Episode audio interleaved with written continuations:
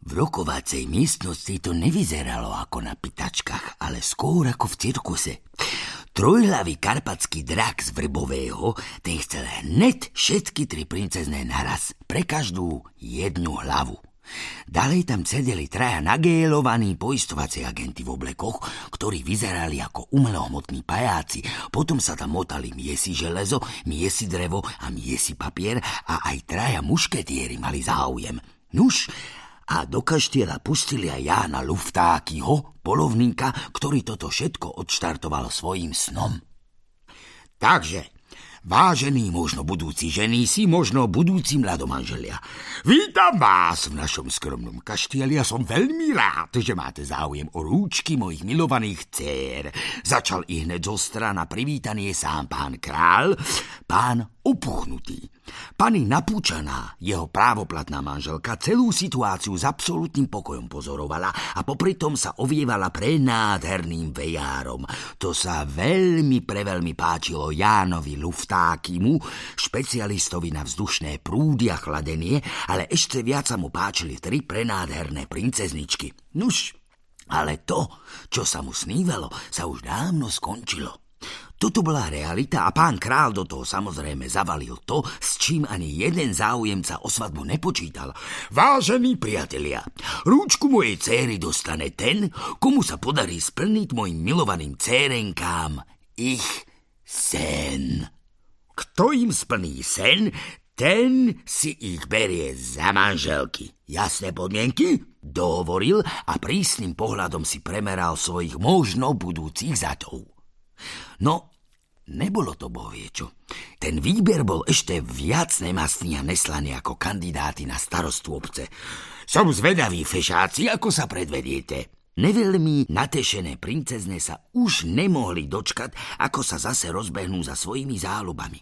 Na znak toho, že je všetko v poriadku, čiže po starom, sa už o pár minút valil dym z prihoretej panvice, ktorú okamžite začali drhnúť riadumila a zvedavá otázočka zatiaľ týrala svoje obe sestry jednou otázkou za druhou. Dokonale zohratá trojka. Toho, kto toto dostane do vienka, Uf, toho teda čaká život. Ja by som bral všetky tri naraz. Rozohnil sa trojhlavý karpatský drak z Vrbového. Jedna by mi varila, druhá by riady umývala a tretia by ma stále volá, čo pýtala sa. To by bol životý, kto by sa mi prevelice lúbilo, ale čo je asi ich snom? Hrubočizným hlasom prehovoril, zamyslel sa a krídlom si zakryl ústa, aby náhodou pani domáca nenasiakla smradom. Zjedol totiž na ranajky 1860 omastených chlebov s cibulou, jeho obľúbené ranajočky. Starosti, starosti, zbaviť ich starosti, zbaviť ich zlozvyku, viem ako na to. Zaiskrilo v hlave jednému z troch poistovákov, pričom ďalší dvaja i hneď pozorneli – Tuto, lala! V miestnom kultúráku práve dnes prebieha pravidelná burza starostí. Pôjdeme tam a niečo vykšeftujeme. Usmial sa na kolegov a všetci traja pajáci v oblekoch opustili kaštiel s cieľom ohúriť princezne inými kvalitnými starostami z burzy. Na burze starostí tak to ty bola paráda, paráda, vrelo to tam, kšeftovalo sa vo veľkom štýle. Čím vácej starostí, tým váženejší a bohatší človek.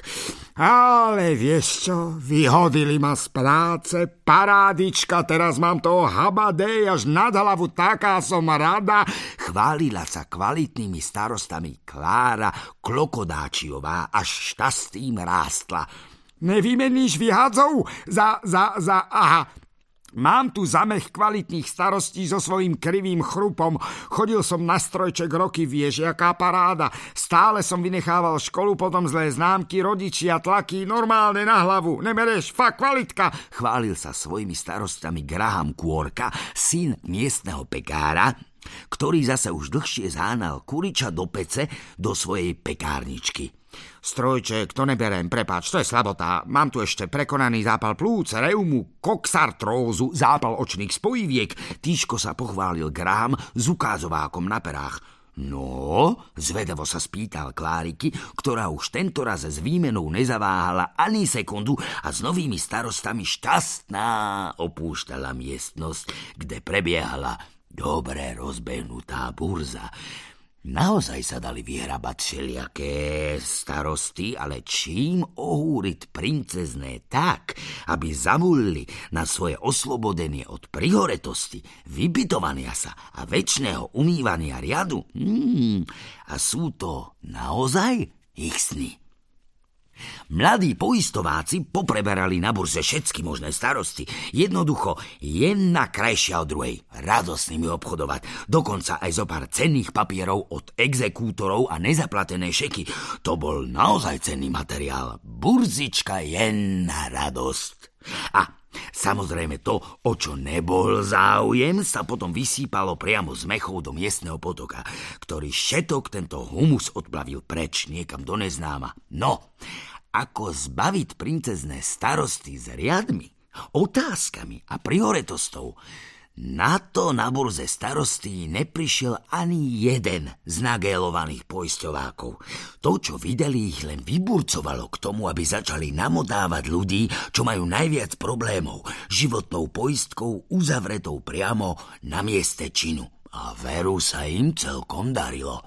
Veľmi rýchlo zabudli aj na princezné